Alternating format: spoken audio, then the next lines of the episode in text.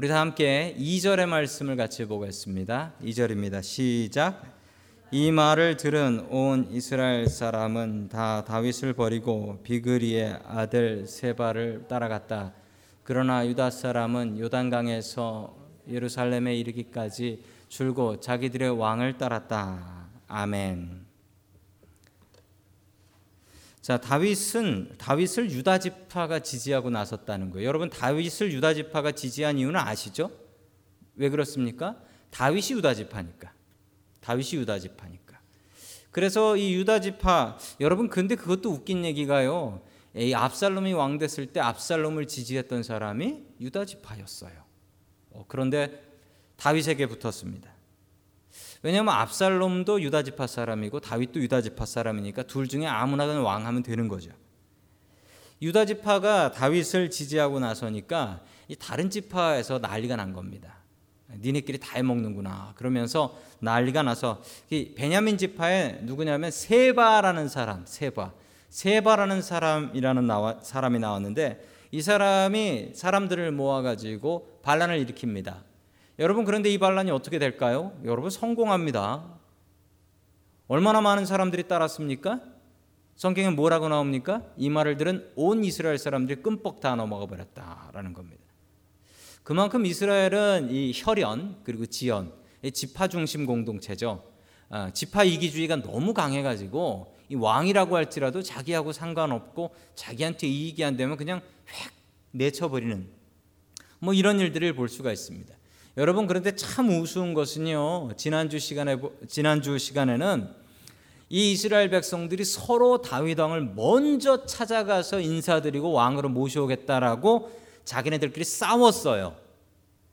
그런데 지금은 세바라는 사람이 와서 뭐 저 사람 유다 사람 아니냐 그랬더니 그래 맞아 그러면서 다 반란을 일으킨 거예요.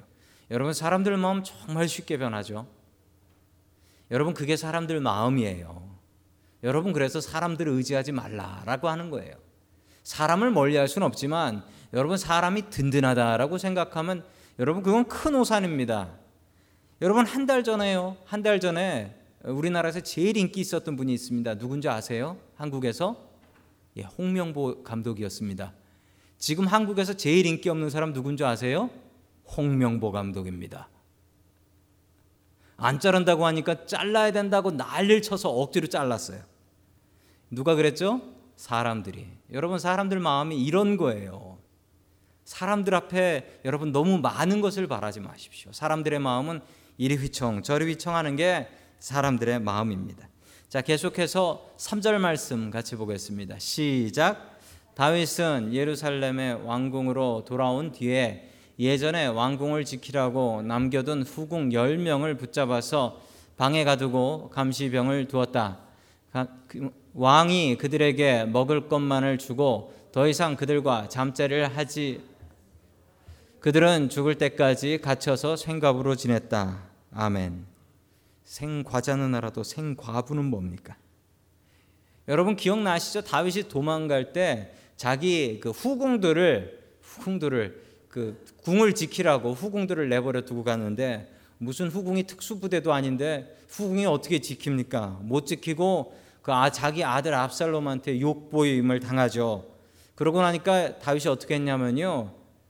이, 어떻게 할 수가 없는 거예요. 자기 아들이 욕을 보였기 때문에 이거 뭐 자기 아내인 것도 아내가 아닌 것도 아니었어요.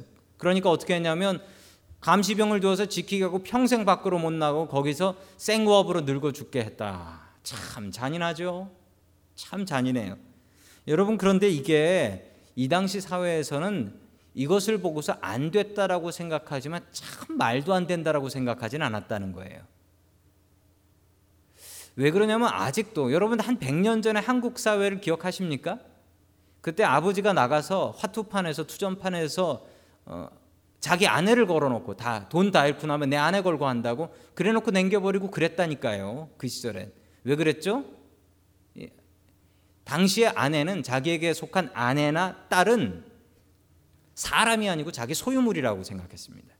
성경에 나 성경에 보면 이 아내나 딸은 나의 소유물이다. 그러니까 내가 마음대로 팔거나 심지어 죽일 수도 있다라고 생각했어요. 근데 요즘도 그런 생각 갖고 사는 사람들 있습니다. 저 아랍 사회 가 보면 파키스탄 같은데 얼마 전에도 파키스탄 이민자가 하나가 그런 사고를 쳤는데 미국 와가지고 청바지 입고 아빠 말 안 듣는다고 저건 죽여야 된다고 미국에서 자기 파키스탄 아버지가 자기 딸을 총으로 쏴서 죽였어요. 근데 아무 죄책감이 없어요. 왜 없죠? 예, 그 파키스탄 아버지는 내 소유물이다라고 생각하지 내 딸이고 사람이다라고는 생각지 않는 거죠. 이 당시에도 그런 생각들이 있었습니다. 여자는 자기에게 속한 여자는 그냥 물건이다라고 생각했던 거죠. 자, 반란을 진압하는데 좀 주의해서 봐야 될 일이 있습니다. 이 세바가 반란을 일으키고 나니까 다윗이 진압을 해야 될 거 아닙니까? 그 진압하는데 4절 말씀 같이 보겠습니다. 시작. 왕이 아마사에게 명령하였다. 장군은 유다 사람을 사흘 안에 모아 나에게 데려오고 그대도 함께 오시오. 아멘. 자, 이렇게 얘기를 해요. 이 아마사라는 사람이 누구였습니까? 여러분 아마사라는 사람은 압살롬의 장군이었어요. 그러니까 다윗한테는 원수인 거예요. 압살롬은 자기 아들이 죽어서 없어졌으면 요 아마사라는 놈은 이건 살려두면 안 되는 놈이죠. 그런데 다윗이 어떻게 했냐면요. 아마사를 자기 군대 장관으로 삼아 버립니다. 그래가지고 장군한테 뭐라고 부탁하냐면 유다 사람들을 사흘 안에 모아오십시오라고 이야기 명령을 하는데 이 명령을 아마사가 못 지켜요. 능력이 없는 거예요. 요압 같았으면 벌써 모아왔을 텐데 사흘 안에 군인들을 제대로 모아오지 못했습니다. 여러분 요압보다 분명히 능력이 떨어져요. 그리고 여러분 이 명령을 받아야 될 사람은 누굽니까? 요압이에요. 요압. 요압이 해야 되는 거죠. 요압이 제일 장군 아닙니까? 요압이 혁명도 같이 했고 다윗하고 평생을 같이 했던 사람 아닙니까? 그런데 처음에 말씀드렸어요. 왜 다윗이 요압을 멀리하죠? 내 아들 죽였으니까. 내 명령 안 듣고 내 아들 죽였으니까. 그리고 나한테 와서 협박했으니까. 백성들을 가서 위로하지 않으면은 반란 일으키고 다 도망갈 거라고 자기가 아무리 힘이 세다 그래도 왕한테 그런 협박을 해요. 그러니까 다윗이 완전히 이 작전에서 요압을 제거해 버리려고 요압을 빼 버리려고 작정을 합니다. 자, 그 다음에 6절 말씀을 우리 같이 봅니다. 6절입니다. 시작. 그래서 다윗은 아비세에게 명령하였다. 이제 비그리의 아들 세바가 압살롬보다도 더 우리를 해롭게 할 것이요 그러므로 장군은 나의 부하들을 데리고 그들을 혹시라도 그가 잘 성읍을 발견하여 그리로 피하면 우리가 찾지 못할까 염려되어 아멘. 다윗이 정확하게 예측했어요. 요새화된 성읍으로 이 세바가 도망을 갑니다. 여러분 그런데 추격대를 꾸려 나아가는 그 추격 대장 이걸 누굴 시켜요? 아비세를 시켜요. 아비세 누굽니까? 요압의 동생입니다. 이거 누가 해야 되죠, 원래?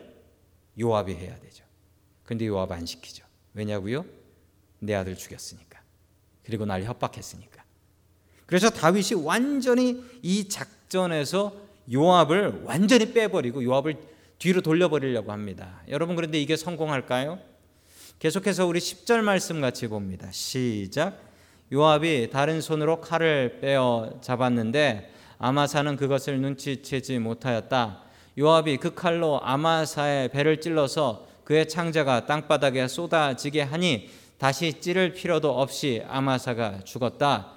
그런 다음에 요압은 자기 동생 아비세와 함께 비그리 아들 세바를 뒤쫓아갔다. 아멘. 여러분 요압이 아주 대단한 끈질깁니다. 아, 뭐 정권이 바뀌어도 이인자를 하는 뭐 그런 대단한 사람이에요. 요압이 아마사를 죽입니다. 여러분 우리 한국 사람들은 이 아마사라는 사람이 후에 아마 죽을 거라는 것을 알고 있습니다. 이름에서 다 풍기는 게 있잖아요.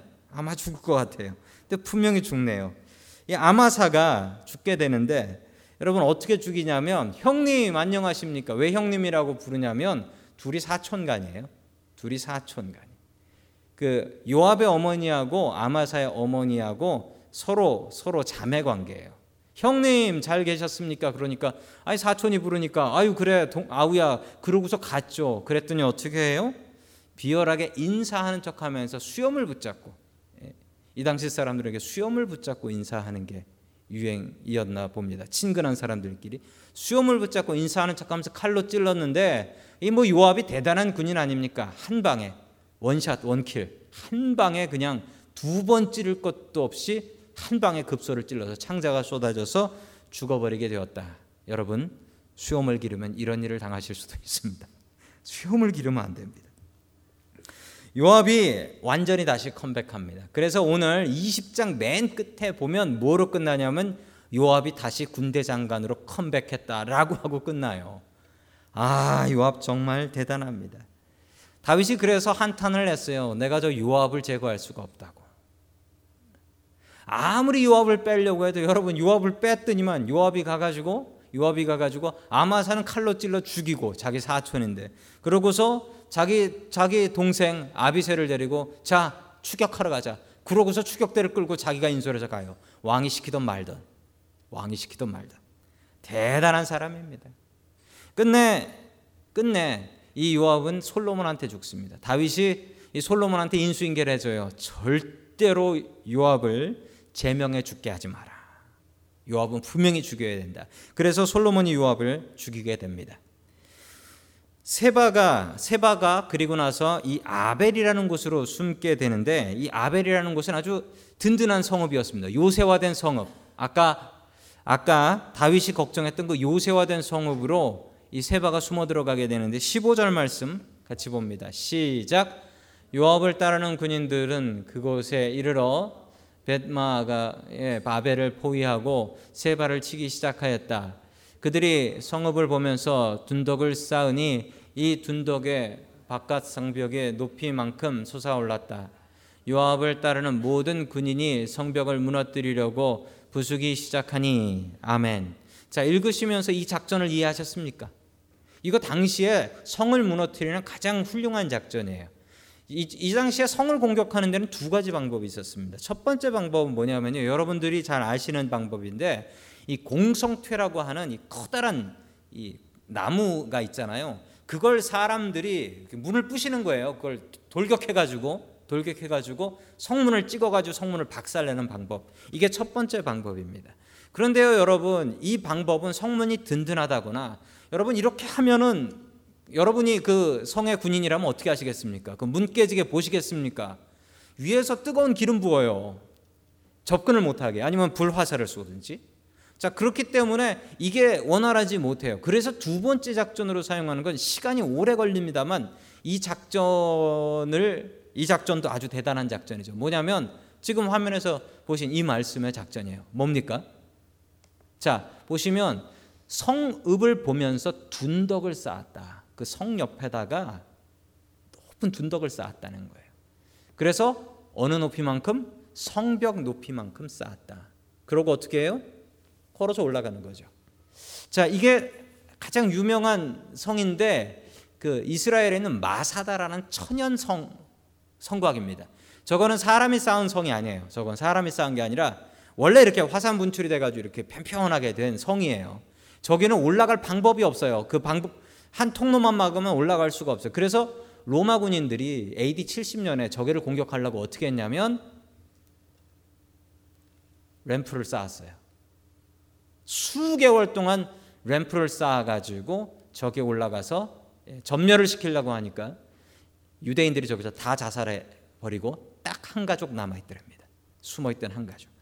자, 이것도 로마 군인들이 사용했던 방법입니다. 오래 걸립니다만 성을 공격하는 아주 유용한 두 번째 방법이 되겠습니다. 자, 계속해서 22절의 말씀을 같이 봅니다. 시작. 그런 다음에 그 여인이 온 주민에게 돌아가서 슬기로운 말로 설득시키니 그들이 비그리의 아들 세바의 머리를 잘라서 요압에게 던져 주었다. 요압이 나팔을 부니 모든 군인이 그 성읍에서 떠나 저마다 자기 집으로 흩어져서 돌아갔다. 요압은 왕이 있는 예루살렘으로 돌아왔다. 아멘. 자, 아까 그렇게 성 옆에다가 이렇게 램프, 램프를 쌓게 되면 이게 하루 이틀 걸리는 게 아닙니다. 이게 오랫동안 되면 성에선 다 보고 있죠. 그리고 완성되는 것을 보면서 공포에 떨죠. 그러면서 아이고 저것들이 올라오면 우리를 싹 다 죽일 텐데. 자, 그 생각을 하겠죠. 그러자 이 성읍, 이 아벨이라는 성읍이 있는데 이 성읍에는 똑똑하고 지혜로운 사람들이 많이 모여 있었다라고 합니다. 그 중에 제일 똑똑한 사람은 남자가 아니라 여자였대요. 여자가 제일 똑똑해서 여자가 나왔습니다. 여자가 나와서 요압에게 부탁하기를 이 성 하나를 없애시겠습니까? 이스라엘에서 제일 지혜로운 성인데. 그러면서 이야기하니까 요압이 우리는 너희들을 성읍을 없앨 생각은 없고 저 세바라는 놈만 없애고 싶다라고 하니까 잠깐 기다리십시오. 가서 성읍에 가서 회의를 하니까 지금 램프를 다 쌓아서 이제 조금만 더 완성하면 와서 다 죽이는 거예요. 그러니까 이 성 사람들 그래 저 세바 저놈을 잡아서 던져주고 우리가 살자. 당연히 그렇게 얘기를 하겠죠. 자 그래가지고 이 성 사람들이 세바라는 사람을 붙잡아가지고 목을 잘라서 휙 집어 던집니다. 자 그러니까 요압이 그 목을 들고 그냥 집에 가버리죠. 자 그래서 이 반란은 진압이 됐습니다. 여러분 피비린내 나는 진압이 될 수가 있었는데 이걸 누가 막았습니까? 이 지혜로운 여인. 여러분이 지혜로운 여인 같은 사람이 되십시오. 여러분 어떤 사람은요 안 싸우고 있는 사람을 싸움을 붙이는 사람이 있습니다. 싸움딱이라고 하죠. 싸움을 붙이는 사람이 있어요. 반대로 싸우는 사람한테 가서 그 싸우는 사람들 화해시키는 사람이 있습니다. 여러분 우리 크리스찬들은 화해시키는 임무를 가지고 살아가는 사람들입니다. 여러분 어디 싸우는 데 있으면 가서 화해시키세요. 그게 예수 그리스도의 화해의 임무, 피스메이커의 임무를 다하는 사람입니다. 이 여인같이 이 지혜로운 여인같이 어디 가나 어디 가나 싸우는 사람 말리고 평화를 전하는 사람 될 수 있기를 주님의 이름으로 간절히 축원합니다.